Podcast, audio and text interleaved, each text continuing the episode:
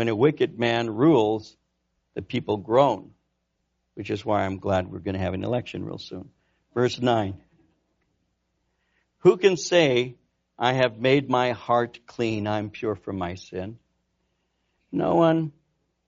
No one is pure in thought, no one is pure in word, and no one is pure in activities. We're all sinners, and we all need grace. Even as it says in Psalm 51 verse 5, Behold, I was brought forth in iniquity, and sin my mother conceived me. So no one can say, I've made my heart clean, I am pure from my sin. See, the way that our heart is cleansed and our sin is cleansed is through the blood of Christ. And so no, no person can proclaim their own goodness. No person can say, I've made my heart clean because we don't do that. We, we cannot work our way into the kingdom of God. There are every religious, as a matter of fact, every religion outside of true Christianity teaches that you're saved by your works. Every one.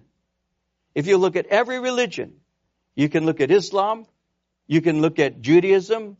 You can look at aberrational quote unquote Christian cults like Mormonism and they, Jehovah's Witnesses and others like that. And they will, they will say that you're saved by your efforts. That you have to do good things. Well, the Bible doesn't teach that at all. The Bible says that there's none good, no, not one. And the Bible teaches there's only one who has ever been good. That's Jesus Christ. And that's why we sinners need a Savior. Because God's standard for entrance into the kingdom of God isn't that we tried our best, because my best always falls short of the glory of God. God's standard is perfection. I don't have perfection, therefore, I need to receive it. That's what is called imputation. When you study your Bible, you'll see a theological concept called imputation. He imputes to us or gives to us something we don't possess. And what he imputes to us is righteousness. He has given to us his righteousness because all our righteousness, Isaiah said, is as filthy rags. And so what God does is He clothes us with robes of righteousness. He washes us with the blood of Jesus. And He makes us righteous. And so we need a Savior because no one can say, I've made my heart clean. I am pure from my sin. Verse 10, diverse weights and diverse measures, they are both alike an abomination to the Lord. God hates dishonesty in business. We're to have integrity in business. Verse 11. Even a child is known by his deeds, whether what he does is pure and right. That's, that's so basic, isn't it? It's true. Even a child is known by his deeds. There, there, it's easy for us to say, Oh, I believe in Jesus. I, I love him with all of my heart and, and, and, and, and, I, and I hope we do. I hope we love him. Of course, but if somebody is telling me how much they love the Lord, there's going to be a pattern of their life that demonstrates that what they're saying is true. No, I'm not saying, and I start with myself, I'm not saying that, that they'll be perfect because of course, again, none of us is, is, is, is, is perfect. We all need help. And, and, and two, um, no, I, I don't run around looking at people's lives just to say, oh, you're not toeing the line, you're not righteous, you're going to hell. I don't do that either, uh, except for Marie. But, um, but the bottom line is, is conduct does reveal character. And a consistency of a life will reveal a genuine faith. Consistency. Again, all fall short of the glory of God. You didn't wake up this morning, more than likely, you did not wake up this morning saying, I'm going to find several ways to blow it today and ruin my testimony. You probably didn't. Maybe you did. I don't think you did. But on the way to work, somebody wasn't going the speed limit. Or they ran through a stop sign. Or they waved at you with one finger and it wasn't a nice moment. And something happened.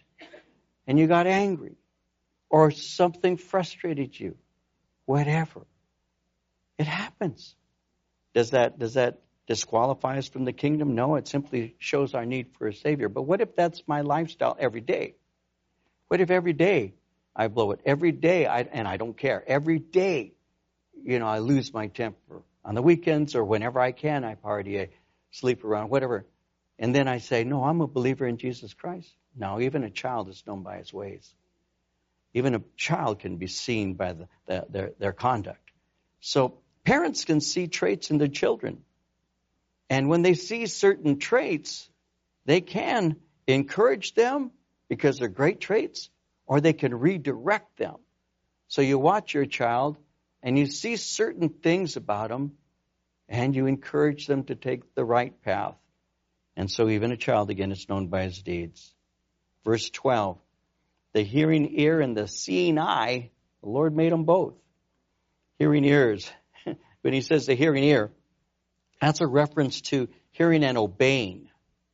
The seeing eye is not just that we have the ability to visually see things. It speaks of discernment.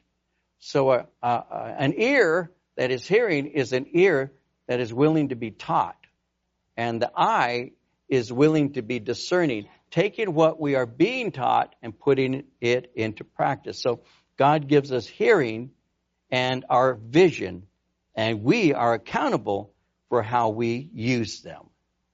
Verse 13, do not love sleep. Do you love sleep? do not love sleep, lest you come to poverty. Open your eyes, and you will be satisfied with bread. Another way of saying diligence produces prosperity, but laziness ends up in poverty. Verse 14. It's good for nothing, cries the buyer. But when he's gone his way, he boasts. People like to haggle. And later on, they do like to boast about the deal that they made. I've seen that many times. If you go to Israel, there are places that you may go to where haggling, you know, arguing over prices, um, are, are really expected. It's just part of what they expect at this particular marketplace or whatever. And there are some places we've been where they will haggle with you. And so they'll say, oh, for you, I'll give you a special deal. It's uh, $10. And, uh, and then you'll say, oh, okay, because Americans will go, oh, okay. And they'll give them $10 and they'll just smile at you. But the wise person in certain conditions, wise in the sense of understanding what's going on, will say, are you kidding me? $10 for that? I can, I, I'll give you three. And they'll go, you're insulting me. How can you say that? How am I going to feed my children? And then you say, I don't know. I hope you can, but I'm not going to give you $10. And then he'll say, okay, okay, okay, okay. I've seen it. I haven't done it. I've seen it. Okay. $8. $8. And you're breaking my heart. And, and then you go, no, no, no. No, I can't give you eight, but it is worth more than three. I'll give you five. Five? Five? You might as well leave, but don't. I'll tell you what. Let's meet at seven. You in your mind, you're already thinking six. And so you say, I'll give you six. For you only, my friend right? Sure. I have some, I have some people who've been with me in Israel. You know what I'm saying is true, don't you? You know what I'm saying is true. It's not always true. Some places will say, get out of here, you know, but most don't, you know, it just depends on where you're going. And then what do you do?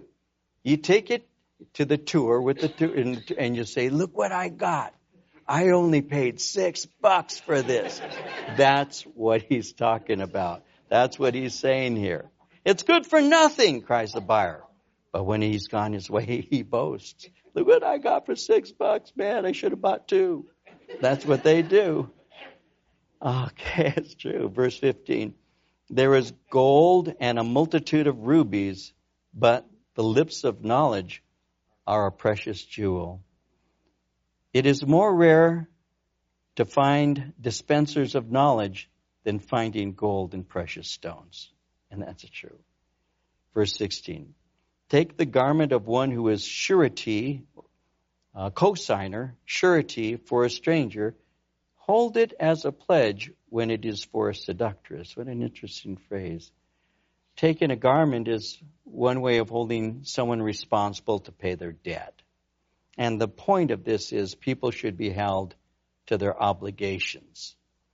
Verse 17 bread gained by deceit is sweet to a man, but afterward his mouth will be filled with gravel. Sometimes people will will will lie to get what they want. It's deceit. They're lying to get what they want. And, and for them, it's a sweet thing. They like it. It's tasty. They like what they're doing. That's the point. But he's saying things acquired by dishonest means never satisfy completely. Initially, they may. They may, you may like it a lot.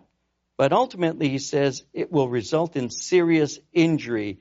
Uh, when he speaks about uh, the mouth uh, being filled with gravel, it's another way of saying the teeth will be broken by the gravel. So it's injurious. So somebody may like it, but the end result of that is never good. Verse 18. Plans are established by counsel. By wise counsel, wage war. There are so many applications to this in practical daily living. But if you want to be fruitful in your plans, it is always wise to get the best advice you can get. Always wise. An individual who doesn't ask other people's opinions and even ask advice of others or makes use of other people's experience is not a wise person. If we think that we can make our decisions without the help of other people, we're making a big mistake. It's always a good idea to ask. Now, I'm not saying to follow what other people do without thinking things through. But if you're making plans, there may be something somebody else knows that you don't know. And so it's just a good idea to ask questions. And I'm telling you, this is true in a variety of things. In a variety of things. I, I, have people ask me questions and advice. It's funny, I don't know why they do. I'm no expert in anything. But sometimes they'll ask me advice about things that I don't even know. I'm no expert on that. But they'll ask, well, what do you think about? And I think it's because they're just asking and getting advice, just see if it kind of fits in with what they were thinking. Sometimes I, I have thought I need to do a certain thing, whatever it may be, and and I have pastor friends who've gone before me, who've done things, and I'll say, I'm thinking about doing this. What do you think? My my own pastor Chuck Smith, when when he was alive, I uh, I learned how to communicate with him because if you walked up to Chuck Smith and you said to him, I'll give you an example. I did this. I walked up to Chuck on one occasion. I said, Pastor, I said, I'm, I was thinking of doing this and I was thinking of doing, doing it this way. And I was actually asking for advice, but the way I said it, I said, yeah, I, I, I'm planning on doing this. So he looks at me. I'll never forget. He looks at me and he just smiles and he goes, oh, okay. That was it. So I walk away thinking, I guess that's a good idea. It wasn't. so later on, another time, I walked up to pastor, my pastor, and I said to him, Chuck, I've had, I have this opportunity, and this is what's in front of me. What would you do? His whole attitude changed. Whole attitude changed. What would I do? I said, Yeah, what would you do? And I'll, I'll never forget, he says, Oh, if it was me, that's how I learned to ask advice from my pastor. If I walked up and told him I was going to do something, he'd say, Go for it. Because I was telling him what I was going to do. But when I walked up to him and learned to say, What would you do? That was an entirely different thing. Now I'm getting advice. Chuck didn't like telling me what to do, but he would tell me what he would do. And when I heard what he would do, I would mix that into the bag that I had, and then I could have more information to make a decision. It's always wise to ask opinions, especially from those who've gone before you, those who know more, those who've been there. And that, I, I have to say, is just, is just a, a good advice. So, for a plan to be fruitful, get good advice. Proverbs 15:22 says, "Without counsel, plans go awry, but in the multitude of counselors, they are established." Verse 19. He who goes about as a talebearer reveals secrets. Therefore, do not associate with one who flatters with his lips. Be careful with those who talk too much. One of the most uh, practical, I'll use the word practical, pieces of advice my mother gave to me was, was this. She said, David, I'll never forget that. She said, David, she says, be careful because if somebody comes and speaks to you about somebody else, always remember that they're talking about you to somebody else. That's a fact. That was good advice. Anybody who comes and gossips to you about somebody else is gossiping about you to somebody else. So be very careful that you don't open up the treasures of your heart to people who really shouldn't have those treasures. Be very careful. Even Jesus himself did not disclose himself to all men, for he knew what was in men. And so be very careful when you run around giving your problems to somebody because you may see your problems on Facebook tomorrow. Verse 20 Whoever curses his father or his mother, his lamp will be put out in deep darkness. When it says curses, cursing speaks of disrespecting, speaking poorly of. And the lamp, well, the lamp often speaks of life. In other words, if you go around cursing and disrespecting, speaking poorly of your family, you will have a short life. Verse 21. An inheritance gained hastily at the beginning will not be blessed at the end. You know, when it says gained hastily at the beginning, it may be like there's an evil child, and the evil child basically drives away their parents or, or, or makes plans or strives to get the inheritance that is promised them uh, quickly. And he says, uh, somebody who does something like that, well, in the end, they're not going to be blessed. And as I was reading this, I couldn't help but think of the story of the prodigal son. Because the prodigal son, you know the story, it's found in the Gospel of Luke. The prodigal son went to his father and said to his father, Give me my portion of my inheritance. And though he could do that, it wasn't something against the Mosaic law for a Jewish son to ask the father to give him his inheritance um, before the father died. By asking the father to give him his inheritance before the father died, that was a high, a very high insult. It was, it was, in essence, it was saying, the prodigal son was saying to his dad, I can't wait until you die, so give me what is mine now.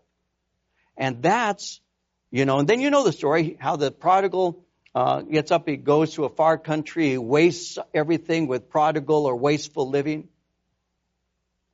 And the Bible speaks to us concerning the fact that that the, the, the son is there wanting to eat the pods that would be feeding the swine and he's a Jewish boy.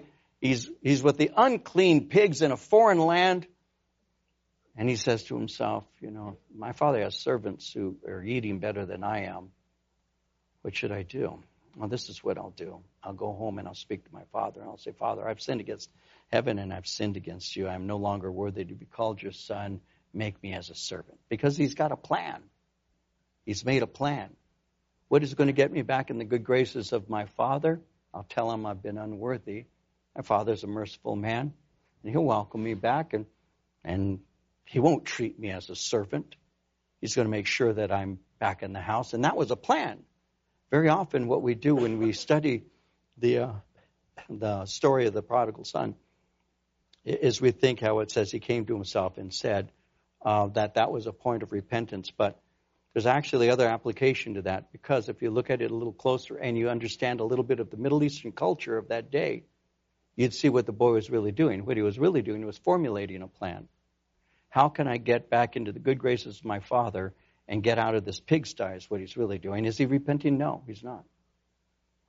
Now, when you read that story, the Bible speaks concerning the father seeing the son yet afar off. And the father went running to the son. If you know something again about Middle Eastern culture, you will know that a man, an older man, never runs anywhere. He walks. The son, if anybody should have been running, it's the son to the father. But you see the Father running to the Son. Why is that? Because at that time, that Son who had dishonored the Father, that Son had been put on trial by proxy by the, the town elders. And they had declared him to be forbidden to enter into the city. If they saw the son coming into the city, they could chase him and maybe even harm him, and in some cases, even kill him. And the father knew that. That's why the father is waiting for the son, because he knows that my son may one day appear over that horizon, and I had better get to him before they do, because they can ban him from the village for the rest of his life or harm him. And that's why the father ran to the son. When the son sees the father running, that's what pierced the soul of the son. He didn't even give his full speech Father, I have sinned against heaven and you. I am no longer worthy to be your son. That was his repentance. When he saw the grace and love and protective care of the Father. And that's how the prodigal was welcomed back in. And that's where salvation is demonstrated in the story of the prodigal son. And so, this, this particular proverb just simply kind of foretells that story that Jesus gave when it says, basically, that this inheritance gained hastily at the beginning isn't blessed in the end. Because that boy, had he not a father who went to retrieve him, would have had a wasted life because of how he did that. Verse 22. Do not say, I will recompense evil. Wait for the Lord. He will save you. In other words, leave room for God to justly deal with the wrongs that have been done to you. Remember Romans 12:19. Beloved, do not avenge yourselves, rather give place to wrath. It's written, vengeance is mine, I will repay, says the Lord. Verse 23. Diverse weights are an abomination to the Lord. Dishonest scales are not good. We already saw that sentiment in verse 10. Verse 24. A man's steps are of the Lord. How then can a man understand his own way? When, and this is interesting. Um, well, it's all interesting, really. I shouldn't say it like that. But this is interesting in this way. I want you to notice something here. You wouldn't notice, I didn't notice it until I started studying and looked into a commentator who was pointing this out, and then I did some word searches, and, and he was right what he was saying. This is interesting, and I'll point it out to you here. When it says in verse 24, a man's steps, the word man there, the first time the word man, a man's steps, is a word that speaks literally of a mighty man. It's a Hebrew word that is usually spoke, used to refer to the mighty man, a man of power and strength, a mighty man, a man of valor. But the second time the word man is used, how then can a man understand his own way? The second time the word man is used is a different word. It's what is called a generic word. It, it speaks really of a human being. So, the word man is actually two different Hebrew words. A mighty man's steps are of the Lord. How then can a human being understand his own way? Now, what's the thought? The steps of a great and powerful man depend upon the Lord because God controls the results. Man is responsible for his own actions, but God, by grace, directs the results of his plans. So we need to trust in the Lord as he directs us by his spirit and his word because according to Psalm 37:23 the steps of a good man are ordered by the Lord and he delights in his way. And so if you want to be a mighty person in the Lord, you rely on the Lord to direct your footsteps. Instead of going out trying to do things because you think it's just a great idea, you ask God, Lord, what would you have me to do? And then the Lord will direct your footsteps. And that is a very basic thing that a lot of people don't ever learn. Verse 25. It's a snare for a man to devote rashly something as holy and afterward to reconsider his vows. You know, don't make rash uh, agreements. When you dedicate something to the Lord, Don't take it back. In Numbers 30 verse 2, if a man makes a vow to the Lord or swears an oath to bind himself by some agreement, he shall not break his word. He shall do according to all that proceeds out of his mouth. You know, there are people who will, will say, you know, Lord, if you do this for me, I'll give you. And we, we try to bargain with the Lord. We try, I'll give you, I did that when I was first saved. I was brand new in the Lord. And, and I had heard somewhere about that they're supposed to give God an offering. And they used to have, uh, I don't know if they still do, on this particular radio station, they, they would, if you were the third person to call or the fifth person to call, you could win a hundred bucks. I didn't have a job. And I was a new Christian. And God said, if you ask anything, I'll do it. So I'm listening to the radio. And I said, God, I want to be the third caller. And if I'm the third caller, I promise you, I think it's 10%, I think, I'll give you 10 bucks. So I dialed and I didn't win. I'm telling you, I stayed there all day. And I finally said, all I need is 10 bucks, God, I'll give you $90. At the end of the day, I was promising 90% rather than 10. so sometimes we like to try and make uh, rash promises to the Lord. He says that's not a wise thing to do. Verse 26, a wise king sifts out the wicked and brings the threshing wheel over them. A wise ruler will purge wickedness out of the kingdom because he judges properly. Verse 27, the spirit of a man is the lamp of the Lord, searching all the inner depths of his heart. Uh, a person's conscience is what is being referred to. And so the spirit of man is the lamp of the Lord. It's a way of searching your heart. A person's conscience can either accuse you or excuse you. But remember this, the conscience is not the Holy Spirit. Uh, it is your conscience. And sometimes uh, it's accurate. Sometimes I have a reason to feel bad. And then sometimes it's not accurate and, and I'm feeling bad for no reason at all.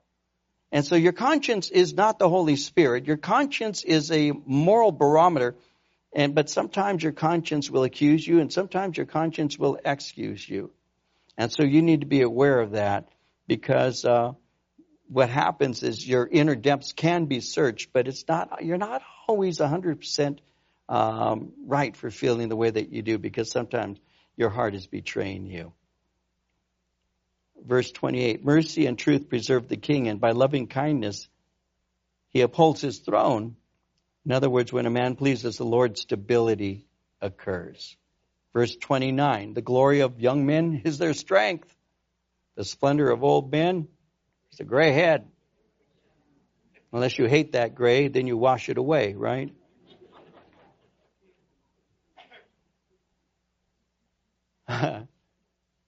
I'll say this quickly because we're almost through. When I first started going to Calvary Chapel, I was 20 years old, and the pastor of Calvary Chapel in Costa Mesa was Chuck Smith. He was he was an old man, and I looked at him as an old man. He was 43. It's an old man when you're 20. So I had a tendency of listening more closely to other young men. And I did not, for a while, in my early days, value the counsel of the older because I figured that those old people need to just get out of the way and let the younger ones roll on. Because we know what should be done. And it took a while for me to realize that that pastor up there had forgotten more than I had ever learned. And I began to realize that his experience was something that would benefit my life if I had the wisdom to listen. You see, one of the one of the mistakes that I have made and that the young do still make is trying to get wisdom from those who have yet to experience life with any depth. We'll ask people their their um, advice on raising children when their children are one or two years of age. And and and let's face it, man. I mean, when your kid's four years old or five years old, They're easy. They're not hard. You're a lot bigger than them. Go to bed. Uh, go to bed. When they're 16, 18, go to bed. Go to bed. I don't want to go to bed. It changes, right? So, over time, you gain, you gain experience, and it's that experience that you're supposed to hand to other people. But sometimes younger people think that they're going to get better advice from people their own age. And it, it, it doesn't work. Um, two kings, uh, Jeroboam and Rehoboam. Um, Rehoboam was the son of Solomon, and uh, he was given advice.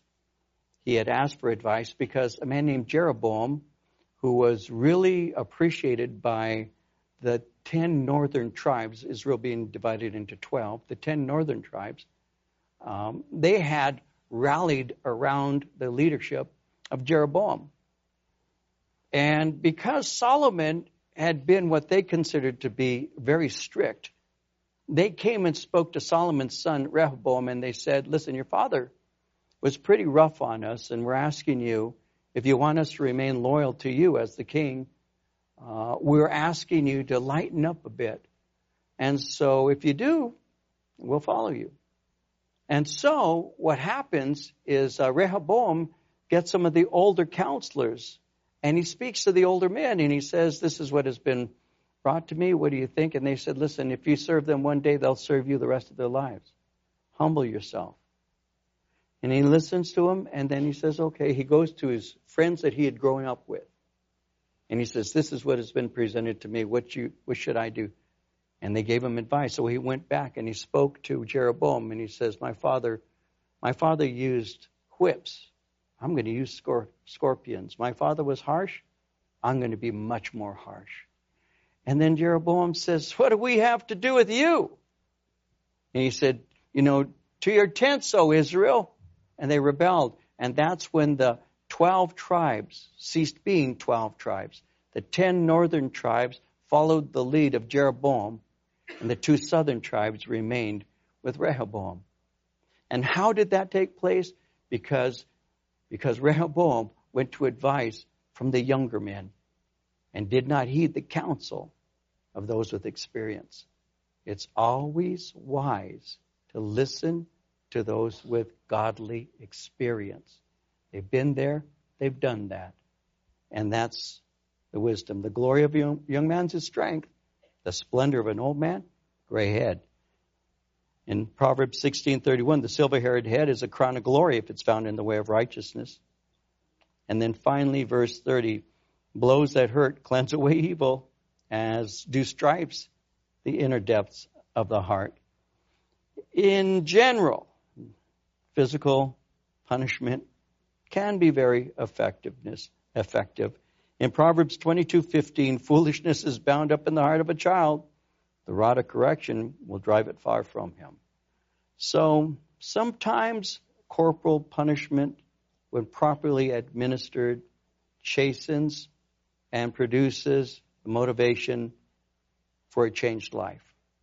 It's not always the answer, because not all people respond well to corporate corporal punishment. As I've said so many times, and I'll close, you know, my kids were different. Each one responded differently. One you could spank and it didn't matter. The other one you'd speak to and it did. So the wise thing to do is make sure you discipline your child and find the way that's most effective.